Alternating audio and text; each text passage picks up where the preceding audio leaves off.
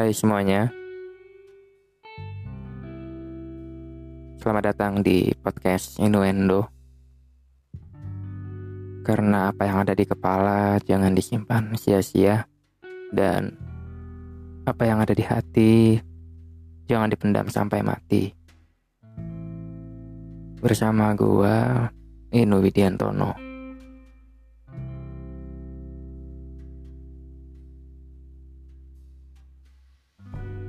di minggu kemarin ketika gue bikin podcast uh, tentang media sosial kebahagiaan palsu di awal gue sempat ngomong bahwa gue lagi dalam kondisi yang uh, tidak baik-baik saja. Gue tidak bisa mengidentifikasikan apa yang terjadi. Yang gue rasakan adalah gue sangat males bawaannya. Gue juga bilang di saat itu kalau uh, eh, gue mendengarkan atau mendapatkan kabar-kabar yang uh, membuat gue terkejut kayak misalnya salah satu uh, ayah dari teman gue meninggal. Dan masih uh, ada beberapa masalah yang memang mungkin kemarin menjadi pemicu gue ngerasain males. Kayak nggak semangat. Dan hari ini gue juga masih ngerasa seperti itu. Jadi mungkin sudah dalam kurun waktu seminggu ini dari podcast terakhir gue uh, gue ngerasa kayak uh, perasaan malas gue ini stabil gitu ya. Gue bisa bekerja dengan baik gue bisa bercanda di dalam uh, kantor. Ketemu teman-teman gue di kantor juga gue bisa uh, biasa aja ketemu dengan mereka. Kayak tetap bermain bareng tetap uh, ngobrol bareng. Bahkan hari ini gue juga sempat pergi bareng mereka uh, ke Bintaro. Kita lagi makan uh, kambing dari siang dan untuk kita rencanakan beberapa hari yang lalu. Artinya gue um, masih bisa melakukan kegiatan kegiatan rutinitas gue dengan dengan baik-baik saja. Di kantor juga begitu. Tapi kalau misalnya gue sore-sore udah pulang ke kosan itu nah di kosan gue udah kayak gue hanya bisa terbaring. Di tempat tidur nonton YouTube random banget yang gue tonton juga gak jelas. Kadang gue nonton masak-masakan kadang gue nonton Master Chef kadang gue nonton basket gue nonton futsal. Dan yang gue lakukan hanya berbaring di kasur sudah seminggu ini. Entah kenapa seperti yang gue bilang tadi gue tidak bisa mengidentifikasikan apa yang terjadi It's happening. It's just happening.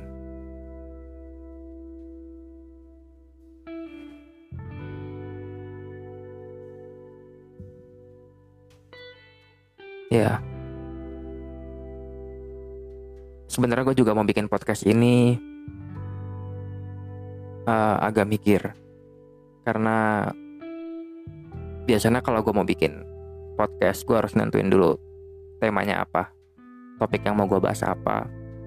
Gue riset dulu gue baca artikel gue cari data atau kadang-kadang kalau misalnya podcast gue berdasarkan pengalaman ya gue recall pengalaman lagi dan gue tuliskan itu dalam skrip gue dan nanti gue bacain skrip itu. Jadi podcast yang selama ini gue buat itu adalah uh, skrip yang gue baca gitu. Dan hari ini gue nggak bikin skrip apa pun gue juga nggak tahu awalnya gue mau bahas apa karena gue lagi dalam keadaan nggak bisa memikirkan topik apa yang mau gue bahas. Tapi tadi waktu nyampe di kosan jam 8 malam gue habis dari main bulu tangkis. Terus gue mandi. Ini baru selesai dan sekarang gue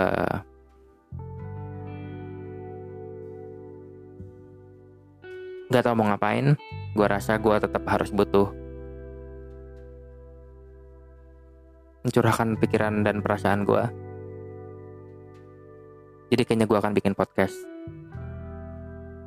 gue juga mau komitmen untuk tetap bisa upload podcast seminggu sekali setidaknya jadi walaupun dalam kondisi gue sekarang seperti ini males mager nggak tahu mau ngapain gue akan tetap berkomitmen untuk buat podcast. Dan tadi gue juga udah coba cari-cari topik yang ingin gue bahas. Ya mungkin podcast kali ini gue akan bahas apa yang menjadi insight gue beberapa hari ini ya.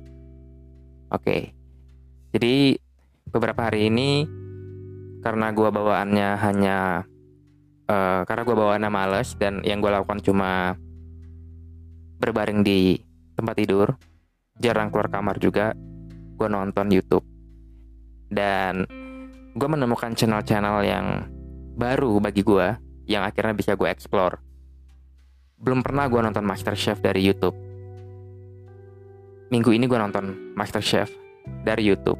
Dan Master Chef yang gue tonton bukan Master Chef Indonesia saja. Gue nonton Master Chef Kanada. Gue nonton Master Chef Asia.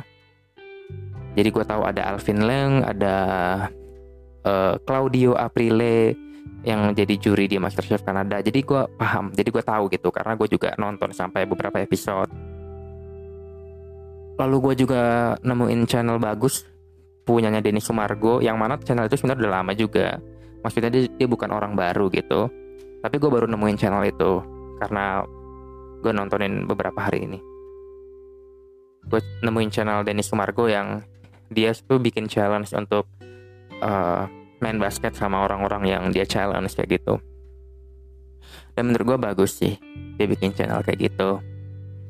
Lalu gue juga nonton uh, kontroversi yang terjadi terakhir di youtuber Andovi sama Jovialda Lopez yang akhirnya mau apa ya mau close dari YouTube.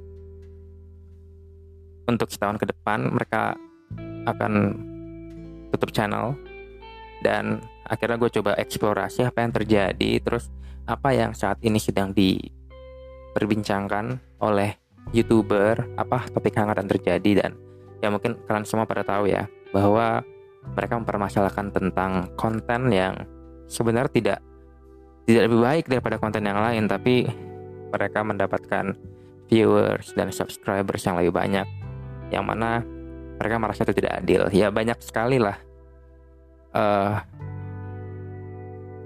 tontonan yang gue explore minggu-minggu ini dan pada malam hari ini topik yang akan gue bahas adalah tentang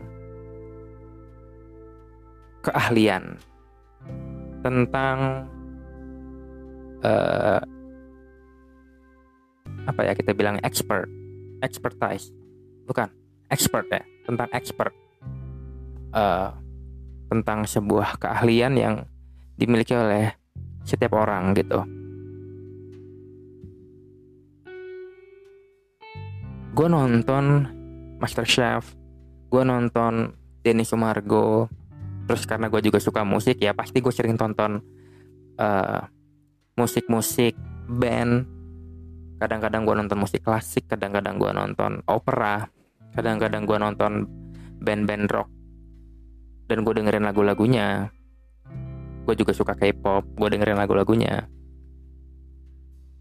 Dan yang ada di dalam pikiran gue melihat orang-orang ini entah itu chef entah itu atlet entah itu musisi gue salut yang menjadi kesalutan gue adalah mereka adalah orang-orang yang memang ahli di dalam bidang itu. Dan gue salut dengan hal itu.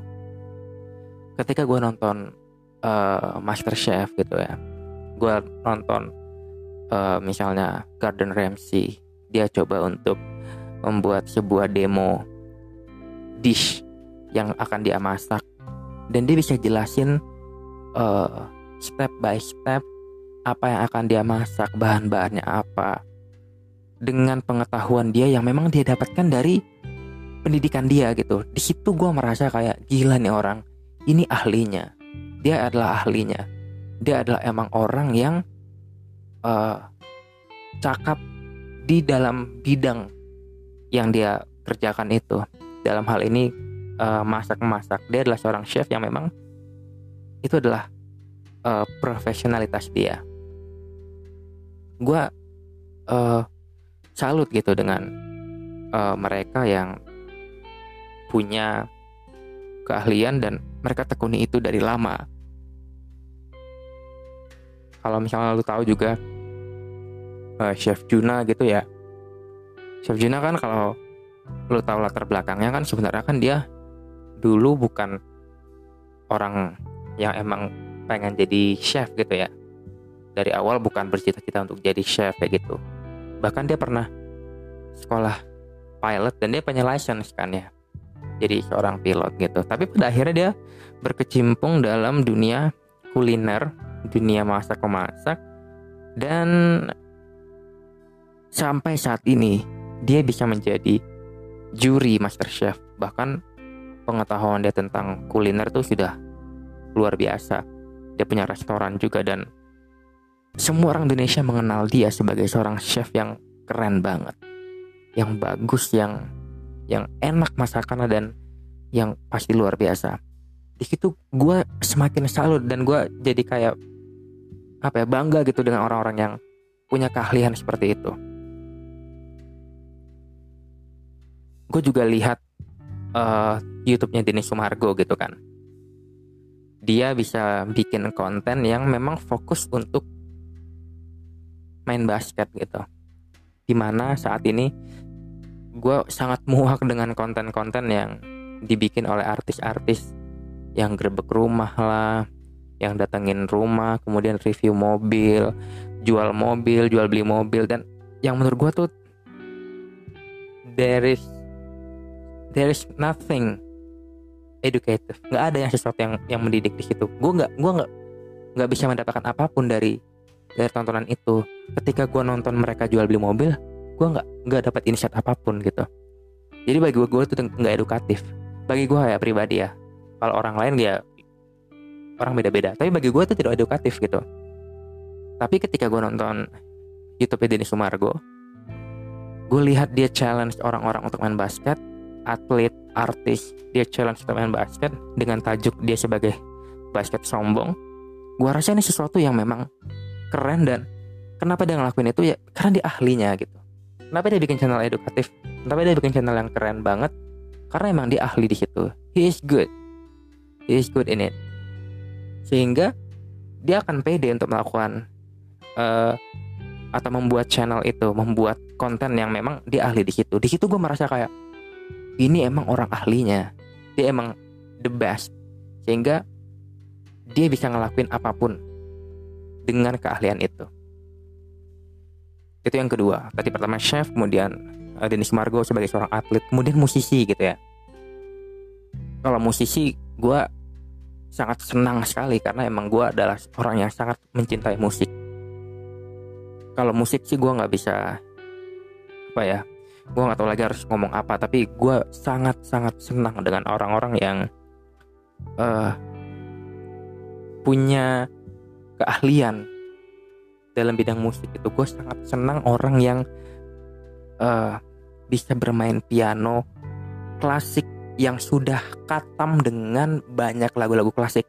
Dikasih partitur dia bisa baca atau partitur dia bisa mainkan lagu dengan benar dengan presisi dengan tepat dan selesai.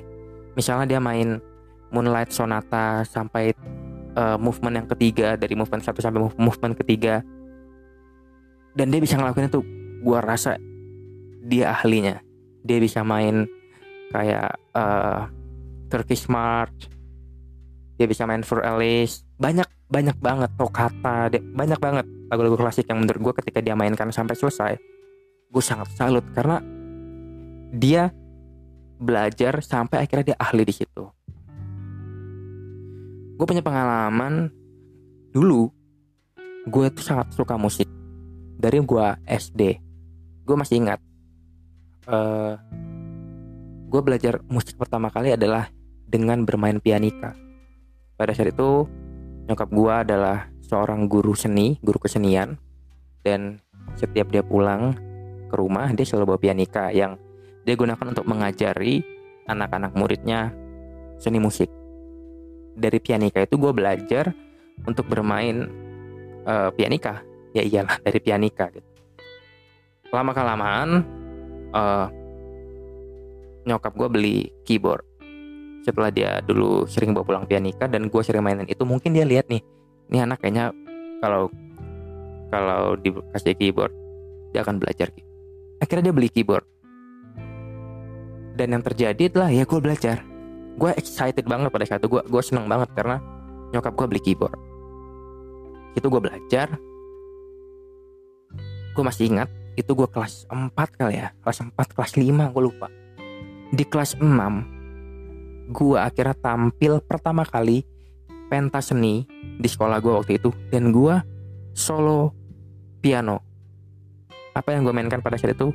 Gue mainkan lagu Bunda dari Meli Guslow. Gue masih ingat nada dasar C ya. Bunda kan pakai nada dasar C dan memang itu masih gampang lah. Kalau C kan kita hanya tekan tuts yang warna putih doang kan semuanya gitu. Tapi gue bisa memainkan itu dalam versi piano gitu. Bukan keyboard. Kalau keyboard kan cuma tekan chord doang ya. Tapi ini dalam versi piano. Dan gue bisa nampilin itu di pentas seni Gua kelas 6 SD pada saat itu. Di hadapan semua orang, di hadapan bokap gua waktu itu masih uh, ada. Udah jadi kepala sekolah juga waktu itu. Nyokap gua waktu itu datang juga untuk menyaksikan gua tampil di pentas itu. Di situ pertama kali gua mainin lagu. Dan di situ pertama kali gua mainkan piano di hadapan orang banyak.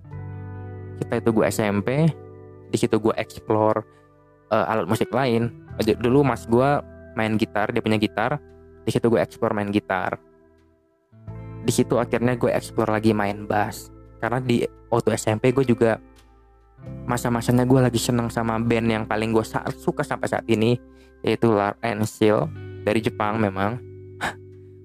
Selera gue adalah memang Jepang pada saat itu. Jepang gue uh, dengerin Lar and Seal, The Gazette, Alice Nine, Anna Cafe, Dear and Grey banyak lah lagu-lagu Jepang yang gue dengar waktu itu dan itu menginfluence gue untuk bermain musik.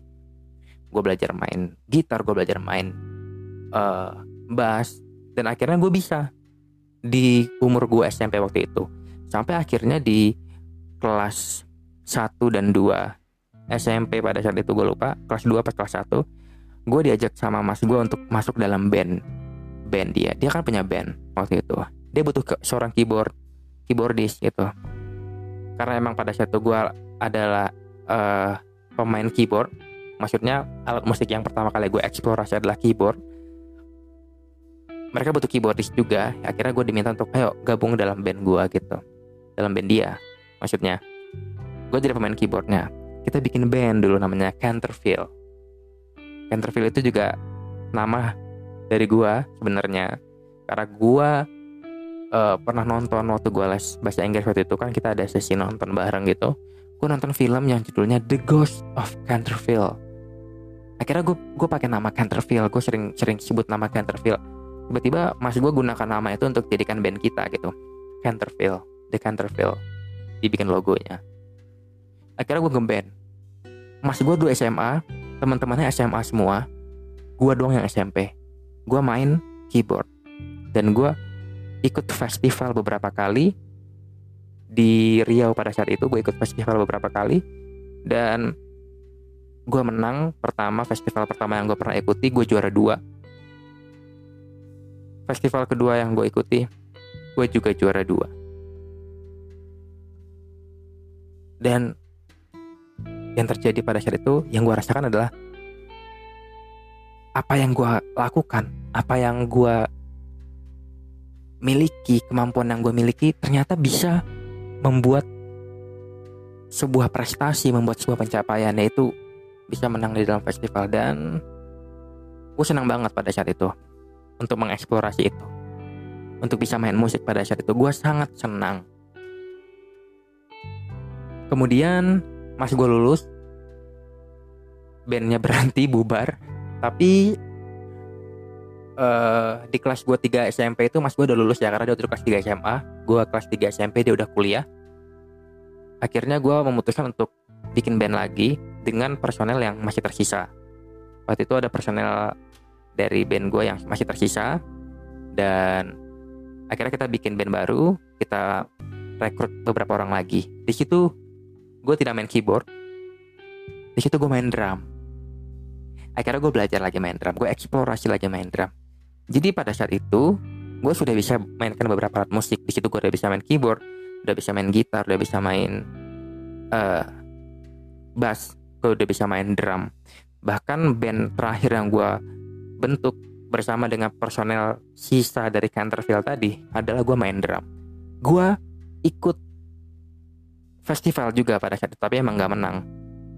Tapi gue senang karena gue akhirnya bisa rekaman waktu itu untuk bikin lagu Indomie Jingle Dare. Lo pasti tahu pernah ada event itu kan?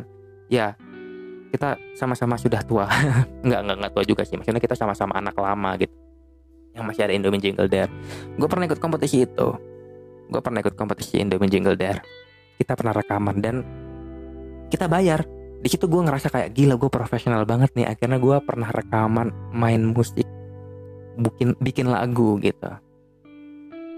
Dan senang sekali gue pada saat itu. Gue jadi drummer pada saat itu selama kurang lebih setahun dua, dua tahun. Sampai akhirnya personel gue yang sisa Canterville tadi akhirnya lulus juga. Dan akhirnya setelah itu gue ya gue nggak pernah main band lagi. Nggak pernah. Gue masuk SMA gue nggak pernah main band lagi. Gue fokusnya belajar pada saat itu kelas 3 SM eh, 1, 2, 3 SMA gue fokusnya belajar. Udah gue nggak pernah main band lagi gue cuma main-main uh, musik biasa aja tapi udah nggak punya band lagi. Kemudian uh,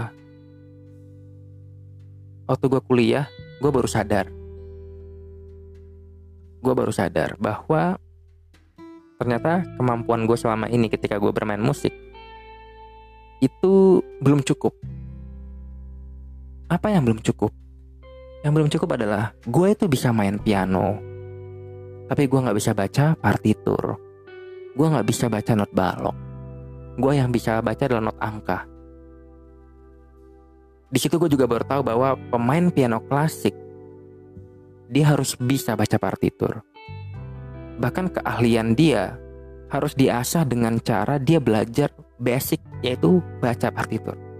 Gue baru tahu pada saat itu. Di situ gue ngerasa kayak, oh my god, gue terlambat banget ya. Gue belajar keyboard, gue belajar piano uh, dari awal pada saat itu. Tapi gue otodidak. Gue belajar by by hearing aja, feeling dengerin musik kayak gitu. Tapi gue nggak bisa baca partitur dan itu membuat gue seperti nggak pede itu membuat membuat gue seperti nggak pede. Kenapa? Karena gue ngerasa kayak ada hal yang kurang. Gue bisa main piano tapi gue nggak bisa baca partitur. Itu hal yang kurang menurut gue walaupun teman-teman gue waktu itu selalu bilang kayak justru malah lebih bagus lah. Kalau lu nggak bisa partitur artinya lu mainnya feeling kan? Lu mainnya hearing hearing lagu gitu.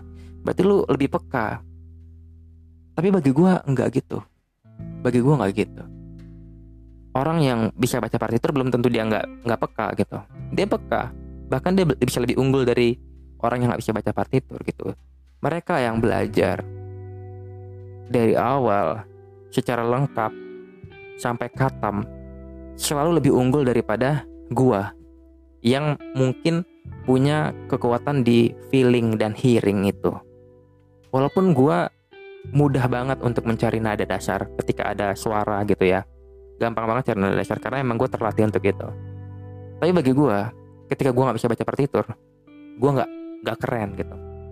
Orang yang bisa baca partitur akan lebih keren daripada gue di situ pemahaman gue pada saat itu. Sehingga gue minder sih dulu. Gue minder.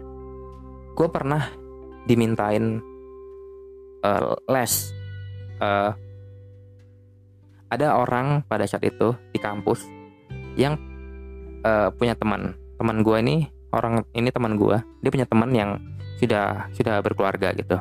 Anaknya libur waktu itu. Dia minta gue untuk ngelesin anaknya. Gue bilang sama dia tapi gue nggak bisa baca partitur. Nah di situ dia bilang apa itu partitur? Terus gue langsung mikir oh berarti si kawan juga nggak ngerti juga nih. Ya akhirnya gue jelasin. Gue nggak bisa baca partitur. Artinya gue nggak bisa ngajarin dia basic kalaupun dia mau gue ngajarin main piano gue akan ajarin dia hal-hal yang sifatnya praktik praktikal aja. Ya gue ajarin main chord gue ajarin uh, solmisasi gue ajarin scaling kayak gitu-gitu doang. Tapi gue nggak akan bisa ngajarin dia untuk baca partitur karena memang gue juga nggak bisa. Dan gue bilang sama dia gue tidak punya kapasitas itu. Lo bisa pilih untuk tidak menggunakan gue bahkan gue saranin lu untuk cari guru privat aja atau misalnya lu lesin aja deh nih ke Purwacaraka kayak atau ke SMI ke Sekolah Musik Indonesia atau banyak deh waktu itu banyak banget uh, tempat les musik di Semarang. Gue prefer untuk lu udah kasih ke sana aja. Tapi dia nggak mau dia dia ngerasa kayak udah nggak apa-apa lu aja yang ngajarin anak-anak ini juga. Itu kan dia lagi libur nih anak-anak ngisi waktu aja gitu. Oh ya udah. Karena itu adalah penawaran yang menurut gue profit ya udah gue ambil. Tapi gue tetap warning dia bahwa gue nggak akan bisa ngajarin dia partitur seolah-olah kata dia gitu. Ya udah kira gue ajarin. Lumayan lah waktu itu pendapatannya. Dan setelah itu setelah selesai semuanya anak-anak udah masuk akhirnya gue nggak ngelesin lagi. Di situ gue jadi berpikir bahwa ternyata ketika gue sebagai pengajar misalnya gue waktu itu ngajarin piano tapi gue tidak ahli gue tidak bisa baca partitur yang mana artinya gue bukan orang yang profesional itu menjadi beban loh. Itu menjadi beban buat uh, eh, gue untuk ngajarin sebenarnya. Lu bayangin nih lu itu diminta untuk ngajarin piano tapi lu nggak punya basic piano. Lu bisa mainin piano tapi lu nggak punya basic. Bagi gue bagi gue pribadi itu sesuatu yang kurang itu itu nggak profesional gitu. Akhirnya setelah gue ngelesin piano gue selalu gue ngomong waktu itu gue ngelesin ini adalah untuk terakhir kalinya. Sampai akhirnya gue bisa baca partitur dan gue akan ngelesin orang lagi. Tapi kalau gue nggak bisa baca partitur kayaknya gue nggak bakal ngelesin orang lagi deh. Karena gila bagi gue tuh tanggung jawabnya gede gitu. Karena yang ada di pikiran gue adalah kalau lu bukan orang yang hebat kalau lu bukan orang yang uh, apa ya ahli kalau lu bukan ahlinya lu jangan coba-coba ngajar deh. Lu jangan coba-coba untuk memberikan ilmu itu ke orang lain deh. Mending yang lu lakukan adalah lu saranin orang itu untuk cari orang yang lebih kompeten. Itu yang ada dalam pikiran gue pada saat itu. Dan itu adalah introspeksi buat gue sih sebenarnya. Gue senang musik tapi seberapa jauh gue mau mengeksplorasi musik? Seberapa jauh gue ingin menjadi ahli dalam bidang musik? Bahkan sampai saat ini, ketika teman-teman gue selalu bilang, Nu, lu berkecimpung di dalam musik aja. Lu jadi musisi aja. Yang gue lakukan adalah, sekarang gue kerja di kantor. gue tidak mencoba untuk menjadi musisi, tidak. Karena gue juga masih bingung gitu dengan dengan opportunity yang ada mungkin ya. Walaupun gue pengen karena gue merasa kayak gue bukan ahli. Gue gue tidak explore di situ. Gue gue gue gue hanya bisa bermain musik. Tapi gue tidak ahli dalam bidang itu. Dan gue takut sebenarnya untuk memulai. Kecuali misalnya gue punya basic yang kuat. Bisa baca partitur. Gue bisa mengubah lagu. Bisa bikin notasinya. Gue mungkin akan berkecimpung di situ. Nah ini adalah introspeksi buat gue kan. Artinya kalau emang gue pengen berkecimpung di situ gue pengen profesional di situ maka gue harus belajar lebih. Nah ini yang menjadi poin gue teman-teman yang ingin gue bicarakan pada saat ini. Mungkin uh, kita semua pernah berpikir gitu ya apa yang kita suka? Apa sih yang sebenarnya kita inginkan? Atau apa yang mau kita lakukan dalam kehidupan kita? Apa yang menjadi kemampuan kita? Bagi gua pertanyaan itu harusnya muncul di awal-awal. Lu hidup. Bukan di awal lu hidup sih tapi mungkin ketika lu SMA ketika lu masuk kuliah di situ harusnya lu udah berpikir kayak apa yang mau apa yang akan gue lakukan ya ke depannya? Gue mau jadi apa nih? Apa jurusan kuliah yang akan gue ambil dan jurusan kuliah itu akan mendukung gue jadi apa? Harusnya di awal kita sudah menentukan itu misalnya nih ya gue saat ini senang musik dan gue pengen berkecimpung di dalam dunia musik. Harusnya gue kuliah musik harusnya lo ya. Harusnya. Harusnya gue kuliah musik. Eh apa pun itu terserah. Apa pun itu yang terjadi di masa depan terserah. Yang penting gue ingin fokus di musik. Harusnya begitu ya. Kenapa? Karena dengan kita kuliah musik ketika ganti gue kuliah musik gue akan belajar gue akan dikasih teori gue akan dikasih praktek gue akan dikasih jam terbang tinggi yang mana lama-lama gue akan menjadi seorang ahli. Gue akan menjadi seorang ahli. Termasuk lu juga. Kalau misalnya lu punya kemampuan dalam bidang public speaking misalnya maka mungkin ketika lu kuliah lu ambil jurusan ilmu komunikasi.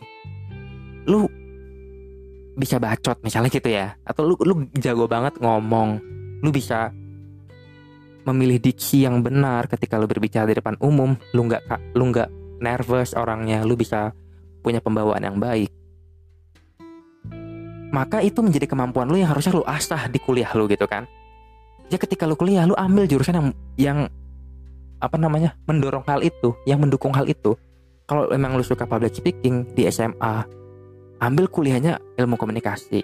Kalau misalnya lu suka biologi lu suka pelajaran yang berhubungan dengan, kehidupan hewan tumbuhan mungkin lu harusnya ngambil jurusan botani kalau misalnya lu seneng untuk uh, berkecimpung di dalam dunia medis, lu senang pengobatan, lu senang untuk menyembuhkan orang, ya lu ambil kedokteran. Artinya apa teman-teman? Di sini gue mau bilang bahwa keahlian itu dimulai dari kesadaran kita akan kemampuan kita. Kepekaan kita akan kemampuan kita. Kapan? Sejak awal. Kapan sejak awal itu? Ya masing-masing orang pasti beda sejak awal gue mungkin adalah waktu gue kelas 3 SMA sejak awal lu mungkin adalah waktu lu masuk kuliah atau bisa jadi sejak awal lu adalah ketika lu lulus kuliah itu baru sejak awal lu gitu tapi harusnya ada momen di mana kita menentukan bahwa ini adalah titik titik titik mulai gue untuk eksplorasi bidang yang akan gue tekuni yang akan menjadi keahlian gue pada suatu saat nanti. Itu yang harusnya menjadi mindset kita saat ini. Ya ibaratnya begini lah gue kasih contoh nih. Gue sekarang kerja di perusahaan swasta. Gue suka musik. Ya tapi gue kerja di perusahaan swasta. Karena gue dulu uh, kuliah jurusan psikologi gue lulus gue daftar jadi HRD gue masuk di HRD di salah satu perusahaan swasta. Itu yang terjadi saat ini ke gue kemudian gue suka musik.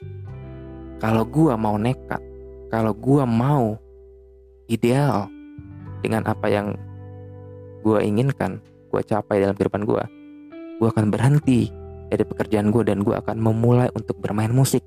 Gue mulai untuk mengubah lagu, gue mulai untuk bikin lagu, gue jual ke penyanyi indie mungkin, atau gue jual ke label. Suatu saat gue bisa menjadi pencipta lagu terkenal. Misalnya lagu gue judulnya ABC, misalnya gitu.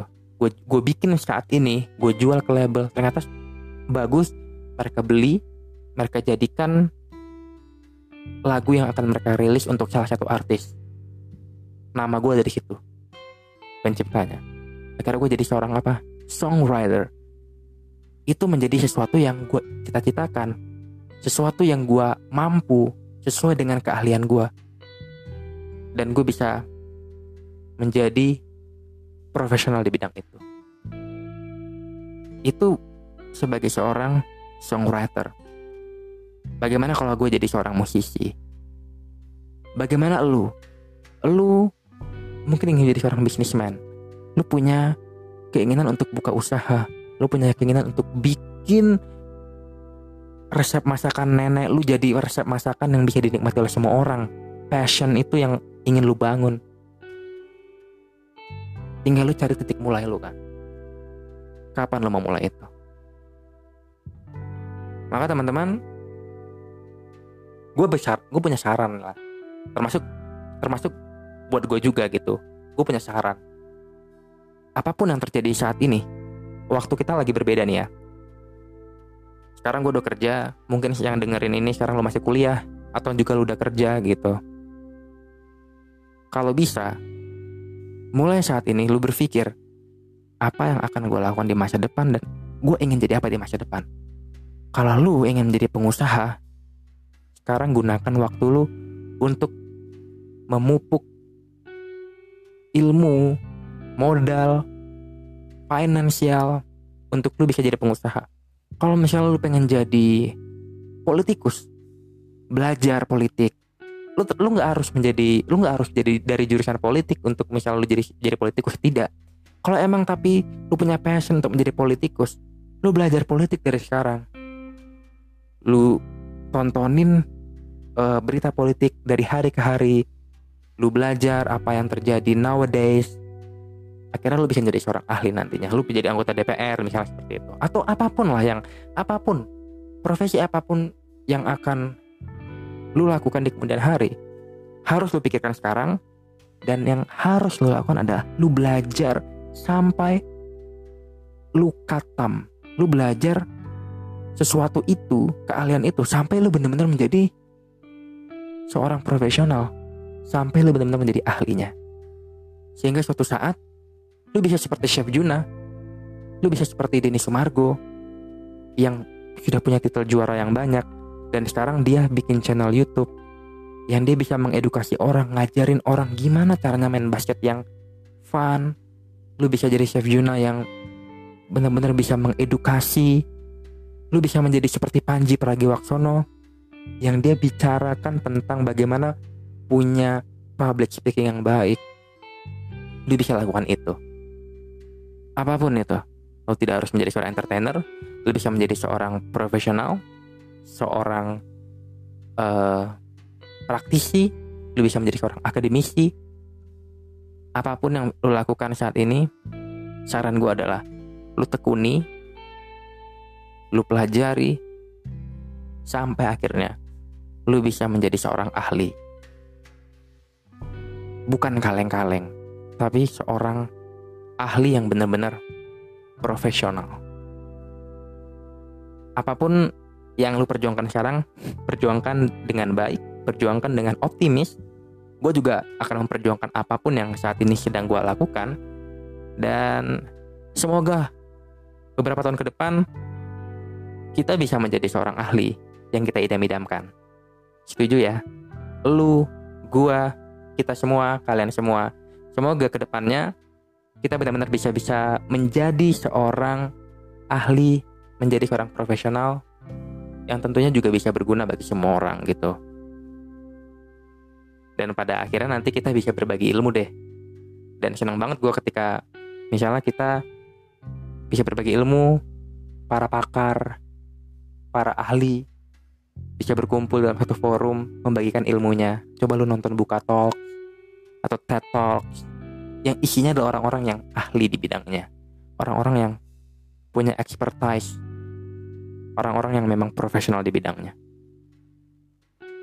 Semoga kita bisa menjadi salah satu dari orang-orang itu. Sekian dari gue, semoga podcast gue kali ini bisa menginspirasi dan yang harus lo tahu adalah sekarang gue jadi menggebu-gebu, gue jadi semangat tapi gue yakin sih setelah ini gue kayaknya bakal tidur dan ya semoga besok gue nggak malas lagi deh. Ah senang banget akhirnya gue bisa mengutarakan apa yang ada di kepala gue dan apa yang ada di hati gue sampai jumpa di podcast Innuendo di episode berikutnya. Dah